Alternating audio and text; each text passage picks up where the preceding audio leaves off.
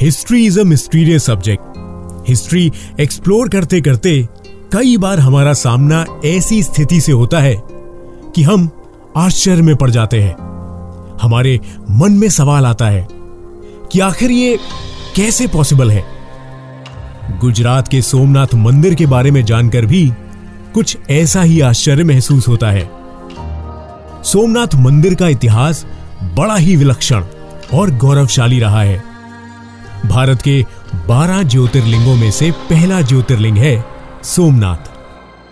एक वैभवशाली, सुंदर शिवलिंग। इतना समृद्ध कि उत्तर पश्चिम से आने वाले अटैकर्स की पहली नज़र सोमनाथ पर ही जाती थी। अनेकों बार सोमनाथ मंदिर पर हमले हुए। उसे लूटा गया।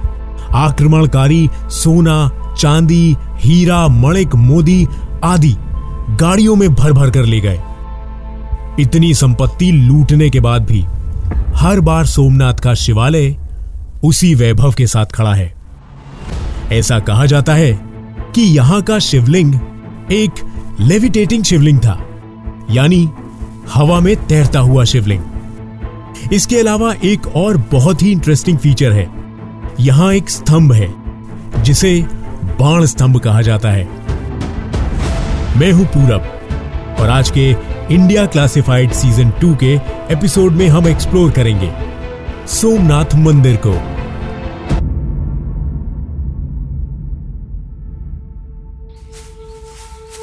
गुजरात के सौराष्ट्र क्षेत्र के वेरावल बंदरगाह में स्थित इस मंदिर के बारे में कहा जाता है कि इसका निर्माण चंद्रदेव ने करवाया था।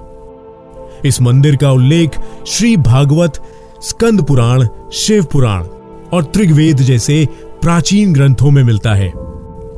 हिस्टोरियंस का कहना है कि सोमनाथ प्राचीन काल से एक तीर्थ स्थल रहा है, क्योंकि इसे कपिला, हिरन और सरस्वती के संगम स्थल के रूप में भी जाना जाता है।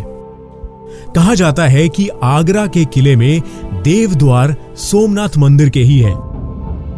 एक शिलालेख के अनुसार राजा कुमारपाल ने ग्यारह में इस मंदिर को बनवाया था। फिर बाद में 1299 उल्लाल खान के नेतृत्व में उल्लाउद्दीन खिलजी की सेना ने वाघेला वंश के करण देव दित्य को हराकर सोमनाथ मंदिर को नष्ट कर दिया। यह मंदिर गर्भगृह, समापडम, सभा मंडप और नृत्य मंडप तीन प्रमुख भागों में विभाजित है। इसका 150 फुट ऊँचा शिखर है। इसके शिखर पर स्थित कलश का भार 10 टन है और इसकी ध्वजा 27 फुट ऊँची है। इस मंदिर को हमारे प्राचीन ज्ञान के सबूत के रूप में देखा जाता है। एक समय पर इस मंदिर का पुनर्निर्माण महारानी अहिल्याबाई ने भी करवाया था। गुजरात स्थित मंदिर के एग्जिस्टिंग स्ट्रक्चर का कंस्ट्रक्शन भारत की स्वतंत्रता के पश्चात लौह पुरुष सरदार वल्लभ भाई पटेल ने शुरू करवाया और 1 दिसंबर उन्नीस सौ पंचानवे को भारत के राष्ट्रपति शंकर दयाल शर्मा ने इसे राष्ट्र को समर्पित किया। एक प्राचीन कथा यह भी है कि इस मंदिर की प्राथमिक संरचना चंद्रदेव ने बनाई थी, जिन्होंने सोने से इस मंदिर का निर्माण किया था। सूर्य देव के इसके निर्माण के लिए चांदी का उपयोग किया गया था, जबकि भगवान कृष्ण ने इसे चंदन की मदद से बनाया था।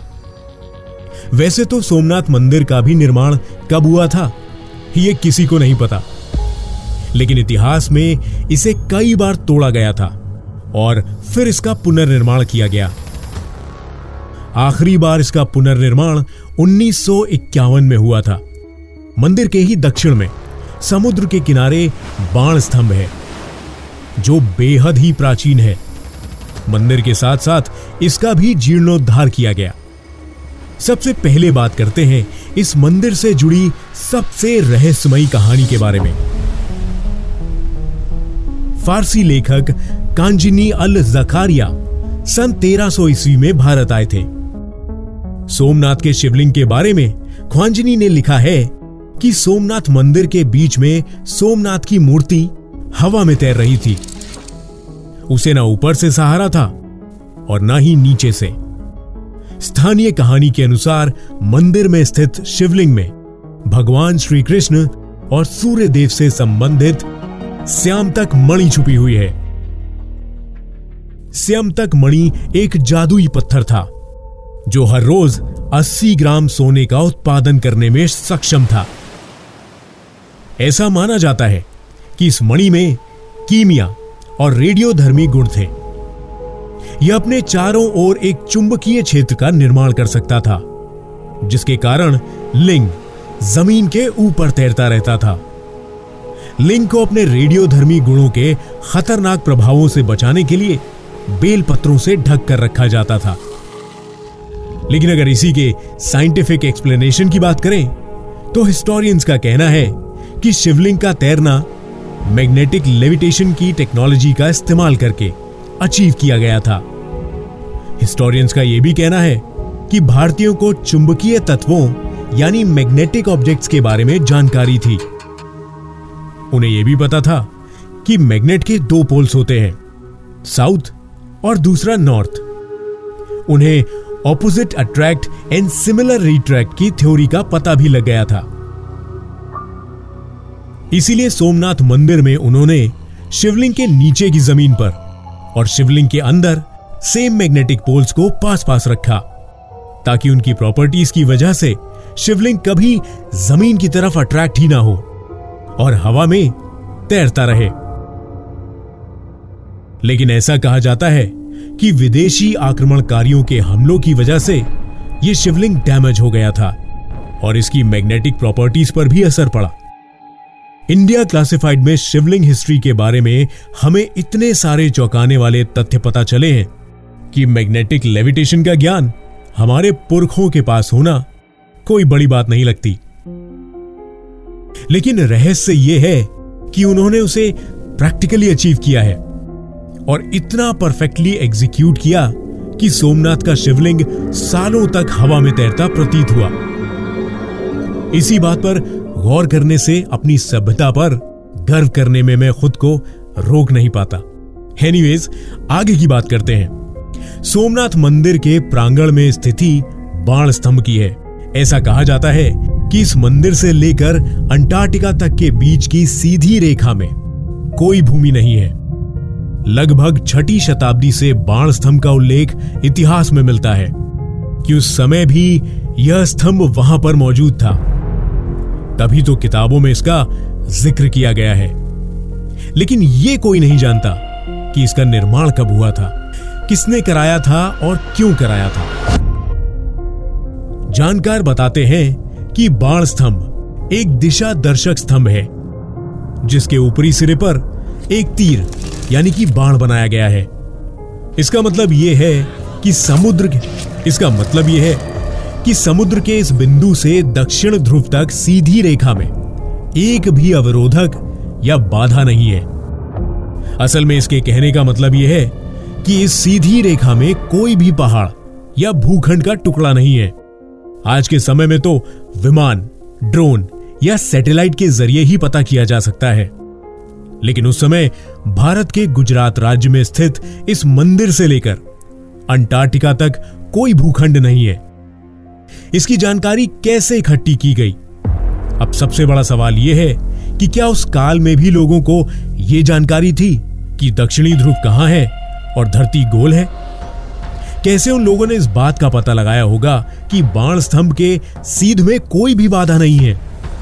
यह अब तक एक रहस्य ही बना हुआ है।